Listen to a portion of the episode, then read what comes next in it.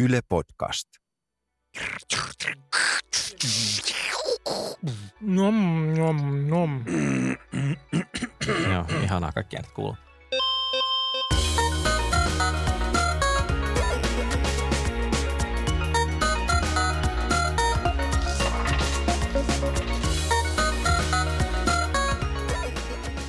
Tämä on vikasietotila, taustaprosessi, joka sivistää sinua silloinkin, kun haluaisit nukkua. Me emme anna sinun koskaan nukkua, et, et enää ikinä voi nukkua. Kuuntelemaan vikasietotilaa. Tervetuloa.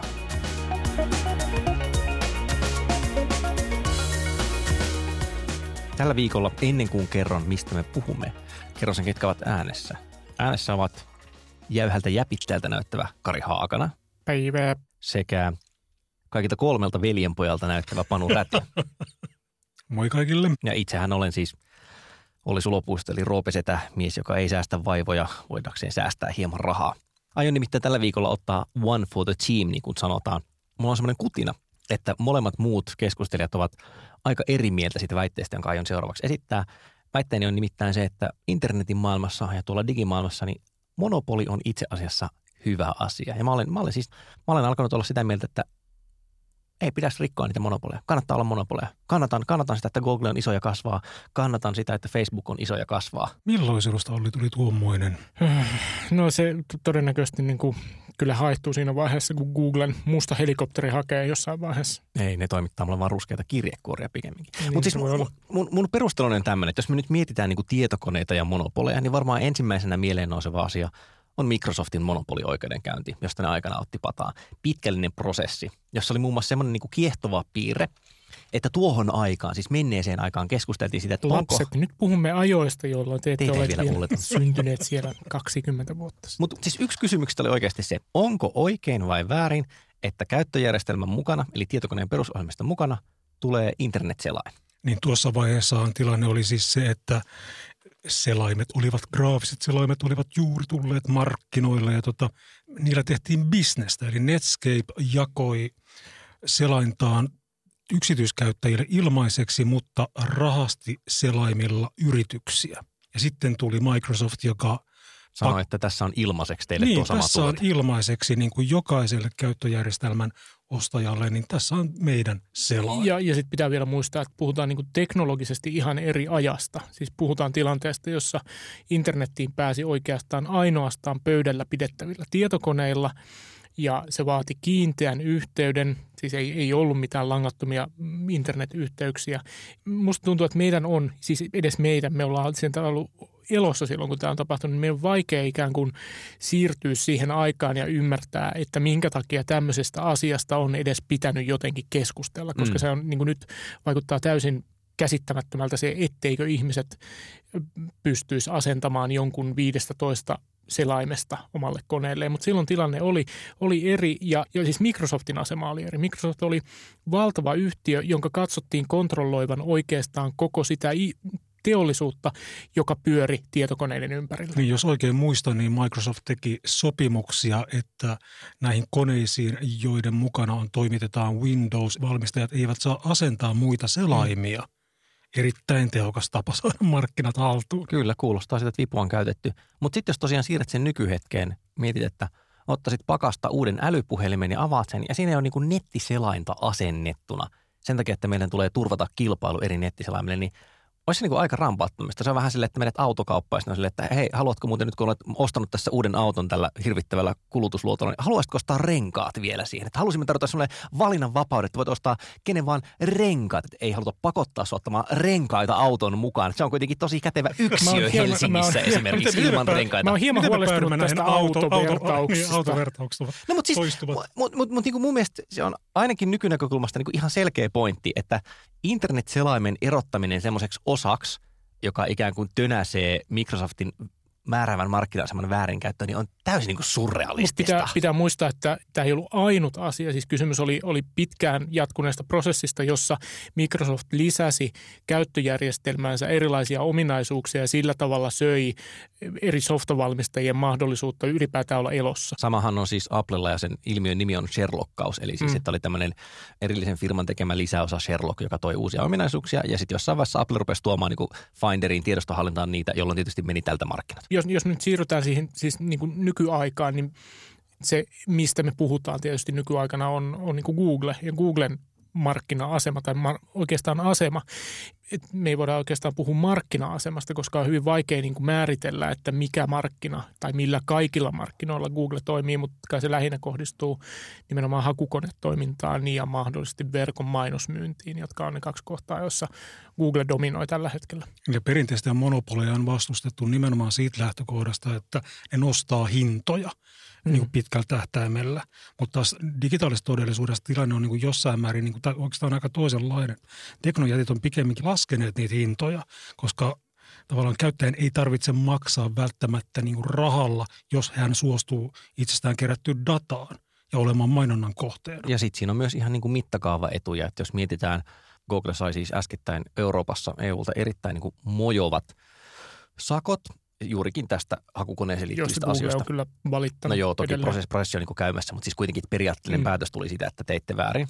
Ja yksi niistä tapauksista on siis hintavertailukoneet. Että kun Googlellahan tämä toiminnallisuus sisäänrakennettuna. Nyt jos mietit siis asiakkaan näkökulmasta, asiakkaan kustannuksen näkökulmasta, niin meillä voi olla firma, joka tekee ainoastaan hintavertailukonetta, tai sitten me voi olla Google, joka tekee niin kuin miljoonaa muuta asiaa ja hintavertailukonetta, niin lienee selvää, että Googlella itse asiassa sen palvelun pyörittämisen kustannukset on pienemmät. Jos ajatellaan, että täsmälleen yhtä monta tyyppiä vaaditaan koodaamaan se softa, niin Googlella tavallaan kiinteät kustannukset on pienemmät. Niillä jakautuu palvelin kustannukset ja, ja niin palkalaskeet ja kaikki muu monelle pienelle asialle. Joten jos ne toimii yhtä tehokkaasti ja ottaa niin kuin tavallaan saman verran lisäarvoa siitä päältä pois, niin se asiakkaalle se Googlen palvelu tulee olemaan halvempi digimaailmassa, kun monista menee näin, niin siis ikään kuin lähtökohtaisesti Google pystyy tekemään se halvemmalla ilman, että ne edes siis firman sisällä tavallaan kuittaa sen kulut jostain muualta. Mm. Niin on se musta jotenkin niin joutuu perustelemaan hieman eri tavalla tässä sen, että minkä takia on huono asia, että asiakas itse halvemmalla sen saman palvelun. Niin, kysymys on, on niin kuin siinä selain esimerkissäkin tai siis siinä Microsoft-esimerkissä siitä, että, että onko valtion tehtävä ikään kuin pitää yllä kilpailua tai mahdollistaa se, että kilpailu on kaikille ikään kuin reilua ja, ja että jos joku toimija on luonut tilanteen, jossa se on määräävässä markkina-asemassa esimerkiksi, niin silloin siihen täytyy kohdistaa toimia, jotta sillä markkinoilla pystyy muutkin toimimaan, jotta syntyy kilpailua, koska kilpailuhan on universaalisti ja kiistattomasti aina hyväksi kaikille. No tästähän, on, niin kuin, niin, tästähän on siis niin kuin historiallisia esimerkkejä, valtaansa kasvattaneita teknologian jättejä, jättejähän on pyritty hajottamaan. Että niin kuin semmoinen historiallinen esimerkki on Standard Oil, joka hallitsi Yhdysvaltojen öljyalaa.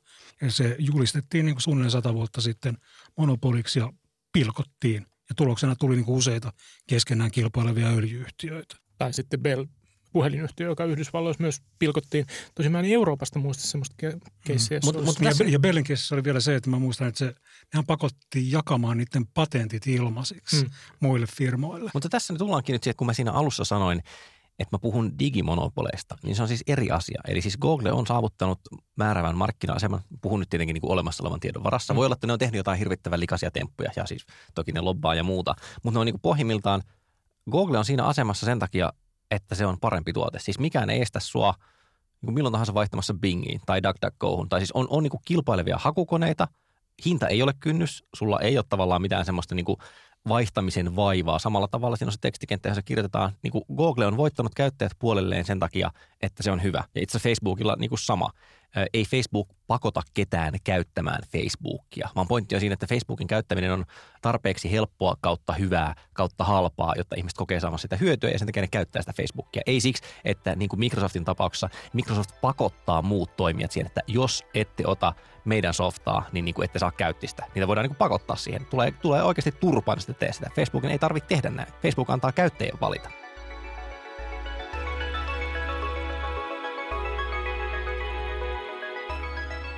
Yhdysvaltojen ja Euroopan välissä on niin semmoinen kerro, että Yhdysvallassa on ihallaan tämmöisiä niin kuin uusia disruptoivia firmoja, mutta Euroopassa kuitenkin suhtaudutaan tota, ainakin mun käsitys, suhtaudutaan vähän niin kuin epä, suuremmalla epäilyksellä näitä niin kuin käyttäjistä ja kuluttajista dataa massoja kerääviin yrityksiin. Mun pointti ei ole siinä, että joku Google tai Facebook saisi toimia ihan miten huvittaa ilman, että viranomaiset pääsisi puuttumaan siihen. Se ei ole nyt se pointti. Siis itse Kari, sullahan on tästä ihan varsin eleganttikin argumentti. Niin, siis tässä jokin aika sitten, kun Yhdysvaltoja ravisteli Irma-myrsky, niin tota, uutissa haastateltiin, mä en muista, oliko Suomen konsulaatti jossakin siellä Floridan suunnalla. Joka tapauksessa joku, joku Suomen suurlähetystön tai vastaava viranomainen, jolta kysyttiin, että mistä lisätietoja saa, ja hän kertoi, että, että konsulaatilla on Facebook-sivu, jossa ikään kuin kerrotaan, että miten tehdä tai kehen ottaa yhteyttä. Eli siis Facebookista on muodostunut jo käytännössä viranomaisten viestintäkanava. Ja tota, silloin kun viranomaiset käyttää ikään kuin jotakin, niin viestintäkeinoa tai mitä ikinä, niin silloin sieltä tulee myöskin yleensä velvoitteita sitä palvelua tai asiaa kohtaan. Jos nyt vaikka otetaan en tiedä mikä, siis viranomaisilla voi olla, olla valtuuksia ottaa käyttöön vaikka puhelinverkkoa tai, tai tieverkkoa ja, ja estää muita käyttäjiä, ikään kuin varmistaa itselleen prioriteetti, että hommat toimii. Mutta Facebookin suhteen tämmöistä ei ole. Siellä viranomaiset toimii ihan samanlaisina käyttäjinä kuin sinä tai minä. Ja sitten se kysymys tietysti tästä seuraa, että no jos kerran tämä on se keino, se viestintäkeino, jota, jota viranomaiset käyttää, niin pitäisikö valtioilla, esimerkiksi kansallisvaltioilla sitten olla jotakin niin kuin valtaa Facebookin toimintaan, siis niin kuin normaalin lainsäädännön yli mutta mun ymmärtääkseni ainakin Suomen konsulaatti on siellä tosiaankin ihan samanlaisena käyttäjällä kuin oli Sulopuisto. Ehkä Just. vähän vähemmän aktiivisena, mutta Mielestäni siinä on se, että niin kuin ja joka, vähemmän huonoja linkkejä. jokainen softa, jokainen palvelu sisältää tämmöistä vastuuvapauslausekkeet, mm. nämä niin kuin disclaimerit, jos mainitaan, että tämä meidän tuote ei ehkä toimikaan niin kuin me sen haluttaisiin toimivan, tai ehkä me saataan pudottaa tuki tältä, ja ongelma on sun. Ongelma on sun. Mutta eihän tuossa niinku monopoliasema siihen suoraan liity, tai niinku hallitseva markkina-asema. Et- Niin, mutta et se liittyy tähän niin Karin argumenttiin siitä, että jos meillä, meillä siirretään esimerkiksi viranomaisten toimintoja sinne sisään, mm. mutta tämmöisen yrityksen sisään, jolloin on tämmöiset disclaimerit. Eli samalla tavalla kuin hämähäkkimiehellä, niin suurten voimien mukana tulee suuri vastuu. Juuri niin. En, Niin. enkä mä nyt käy kiistämään esimerkiksi sitä, siis tätä Facebook-esimerkin ongelmallisuutta, että se on ihan totta, että mitä enemmän Facebookia käytetään, niin sitä hankalampi on jättäytyä pois Facebookin käytöstä. Mutta kun mä en näe, että miten ihmeessä monopolilainsäädäntö tai, kun se, ei se on musta niinku tavallaan määräävän markkina semmoinen väärinkäyttöä. Ja- Sitä käytetään siksi, että se on hyvä. Jos joku ei halua käyttää hyvää, se on hänen, hänen valintansa. Ja eikö se nimenomaan silloin se poisjättäytyvä käyttäjä ole tehnyt sen valinnan, että olen valmis luopumaan näistä hyödyistä. Kyllä, ja, ja Facebookin ei voi mitenkään katsoa olevan määräävässä markkina-asemassa itse asiassa minkään suhteen. Siis pitäisi määritellä todella, todella, todella kapeasti markkina, jossa Facebook on mark, siis niin kuin monopoliasemassa. Et meillä on jo monikansallisesti katsoen niin kuin Twitterin ja, ja tota, no, vaikka mitä yhteisöpalveluita, joita, joita ihminen voi käyttää Facebookin sijasta tai sen rinnalla. Että ei Facebook on monopoliasemassa, mutta Facebook on merkittävä tekijä esimerkiksi ihmisten ajankäytössä ja siinä, että millä tavalla ihmiset viestii toisten kanssa. Kyllä onhan se niin kuin äärimmäinen valinta, jos jättäytyy täysin Facebookin ulkopuolelle. Mm. Että sä tietoisesti hyppäät pari miljardin ihmisen verkostosta ulos. Niin, siis se on samanlainen valinta kuin, että mulla ei ole minkäänlaista puhelinta. Siis Mm. kukaan ei voi tavoittaa minua, mikä kuulostaa niin kuin täysin käsittämättömältä, mutta semmoisiakin mm. ihmisiä on ymmärtääkseni.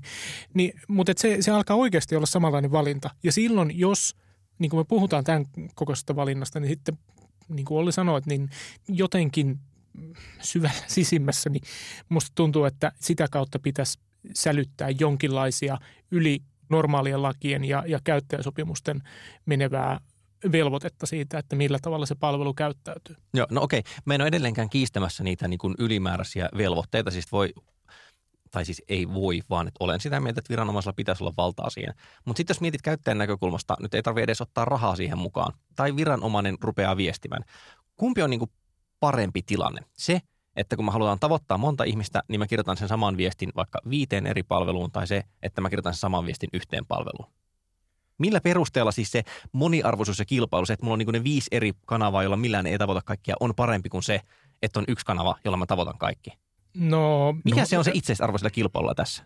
Kyllä se itseisarvo on se, että, että joku yksi palvelu ei saa semmoista tilannetta, jossa se on ainoa palvelu, koska sitä kohtihan me mennään. Että mikäli me suositaan sitä suurinta, niin siitä suuremmasta kasvaa yhä suurempi, jolloin niille muille ei jää elintilaa ja ne, ja ne kuihtuu pois. Siis kysymys on edelleen siitä pelikentän pitämisestä sillä tavalla tasa-arvoisena, että esimerkiksi viranomainen ei omalla toiminnallaan suosi vain jotakin tiettyä.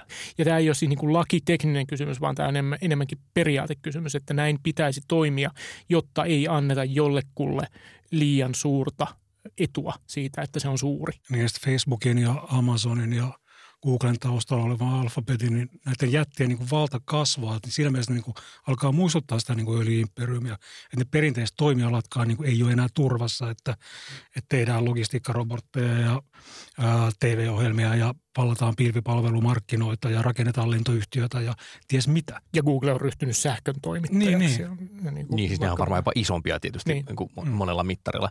Mä oon samaa mieltä siitä äh, keskittymisen riskistä, siis ihan tälleen tavallaan tietoturvan näkökulmasta. Että on selvää, että jos meillä on kymmenen eri toimia, joihin mä oon kertonut joitain tietoja itsestäni, jos yksi niistä menee nurin tai yhteen niistä murtaudutaan, niin kaikki mun tiedot ei karkaa.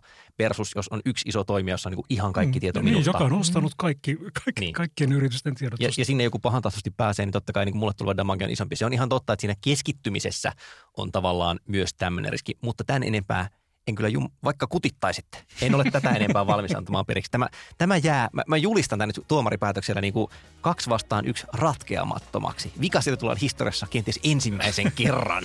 Emme saavuttaneet synteesiä ja kaukana jossain Hegel itkee haudassaan. Tosin se on varmaan maatunut aika hyvin, ei se oikeasti mitään itke.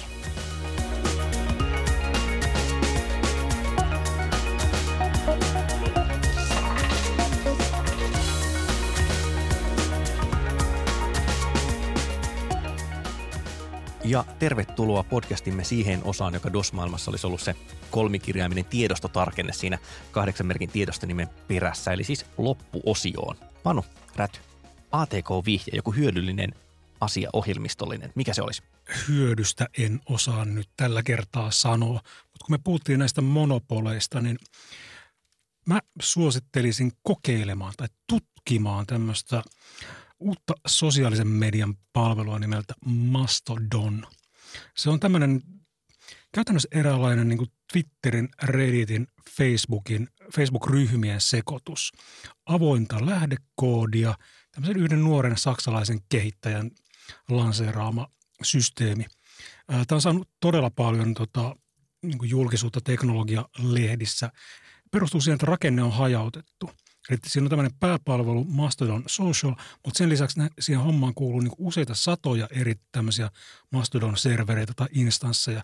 Eli yhtä Mastodon-palvelua voi ajaa ranskalaiset feministi-anarkistit ja toista voi käyttää jotkut pörröpukuharrastajat ja jossain puhutaan kyberturvallisuudesta. Ja sulla on sama käyttäytynyt näistä kahdesta viimeisessä. Näin. Hyvä tässä on se, että ne viestit voi olla niin kuin 500 merkkiä pitkiä, eli se niin kuin mahdollistaa tämmöisen paremmin niin kuin oikean keskustelun verrattuna esimerkiksi Twitteriin. Kannattaa vilkaista ihan niin kuin uteliaisuudesta.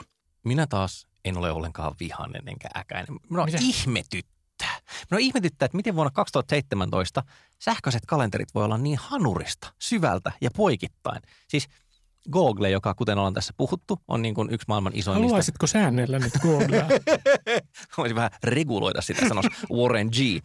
Tota, Mutta siis firma, joka on valtava, joka, jonka niinku osaltaan koko perustuu siihen, että ne on hyviä, niin mikä on, että kalenterikutsut ei voi toimia? Siis aivan käsittämätöntä säätöä. Mä, mä niinku, joka päivä tulee semmoista, että joku lähettää, että hei, neukkarita va- varattuna sieltä ja sieltä, ja se tulee mun henkilökohtaiseen Gmail-osoitteeseen, eli mun henkilökohtaiseen kalenteriin, ja mä en voi vaihtaa sitä mun työkalenteriin mitenkään. Mä voin lisäksi kutsua siihen työitseni, mutta mä en voi vaihtaa sitä kutsun kohdetta, koska tämä ei niinku, Googlen mielestä se nyt ei vaan ole mahdollista. Sitten siitä seuraa se, että kaikki semmoiset kehittyneet toiminnassa niin kuin automatiikka, että milloin kalenterissa ne on vapaata, niin se ei toimi, koska mulla on useampi kuin yksi kalenteri. Siis ne tie, Käytä vain yhtä kalenteria. ei se, ole- ei, se, siinä ei ole mitään järkeä, Kari. Vain eläin tekisi niin. Tässä on semmoinen asia, joka kuulemma tuolla Microsoftin puolella on paremmin, mutta kun sitten taas mä en Outlook-kalenteria, kun ne Outlook-serveriä käytä, niin mä, olo, mä odotan, että jossain vaiheessa Google tajuaa, että, että ei se niittenkään monopoli ole turvassa, jos sulopuisto vaihtaa kalenterit jonnekin toisaalle. Tämä, tämä on se korsi, Nyt joka säikähti siellä. katkaisi kamelin jonkun sormen. Kyllä, Läri ja kuule, huhhuh sitä pelottaa. Mutta Kari, sivistä meitä. Nyt puhun itseäni vastaan, koska mulla on semmoinen tapa. Eli kun tuossa keskusteltiin monopoleista ja siitä, miten mä nyt ainakin omasta mielestäni, jos tulkitsin itseäni oikein, olin, olin sitä mieltä, Tuo että tuo jonkinlainen, jonkinlainen säätely voisi olla, olla paikallaan, mutta tuota, suosittelen siis lukemaan John Norton-nimisen kirjoittajan artikkelin jo muutaman vuoden takaa Guardianista otsikolla Why the Facebook and Apple Empires are bound to fall, jonka idea on siis esittää juuri oikeastaan se, mitä Ollikin sanoi, että oikeastaan se kilpailukenttä pitäisi vaan, vaan jättää. Ja että, että tuloksena on se, että ne yhtiöt, jotka nyt on valtavia jättejä, niin kuin, niin kuin Facebook tai Apple, niin ne, ne kyllä sortuu ennemmin tai myöhemmin, koska ne paisuu niin isoiksi, että, että ne ignoroi sen aluskasvillisuuden ja sieltä nousee jotakin sellaista, joka ohittaa ne koossa tai relevanssissa vähän samalla tavalla kuin Microsoftille kävi näiden silloin pienten verkkoympäristössä toimivien yhtiöiden, niin kuin esimerkiksi Facebookin tai Googlen kanssa. Ja mun mielestä Norton esittää tämän, tämän keissinsä ihan hyvin ja, ja mä voin olla osittain samaa mieltä, mutta no, lukekaa itse. Hyvä. Ja mikäli tämä kaikki jorina oli liian sekavaa, niin menepä osoitteeseen yle.fi kautta vikasietotila selaimella, niin sieltä löydät opasjuttuja. Tässäkin jaksossa on sellainen. Panu, mistä kaikkialta meidät voi löytää, tilata ja kuunnella? Tämän voi tilata iTunesista, Ylen Areenasta, Spotifysta. No saako meidät Kari jotenkin kiinni, jos on jotain asiaa? Ei. no niin. Älkää, älkää soittako meille, mutta voitte lähettää meille kuuluisia Twitter-kirjeitä hashtag-aihetunnisteella vikasietotila. Tai sähköisiä postikirjeitä osoitteella vikasietotila.yle.fi tai Facebookissa on ryhmä nimeltä vikasietotila. Sieltäkin myös monenlaista informaatiota saattaa välillä vahingossa livahtaa, sikäli kun me ikinä täältä äänityskopista enää poistutaan. Minä muuten tänne asumaan. Mutta that being said, ihanaa viikkoa teille kaikille kuulijat. Tämä kappale, jonka tässä kuulet, niin tämä on Juha Jaakkolan sävellys. Juha on muuten myös äänituottanut tämän jakson, joten nyt vikasietotila toteaa, että sika hidas, heitä se mylly mereen ja jatkaa ensi viikolla uusin aiheen. Moi moi! Moi! moi.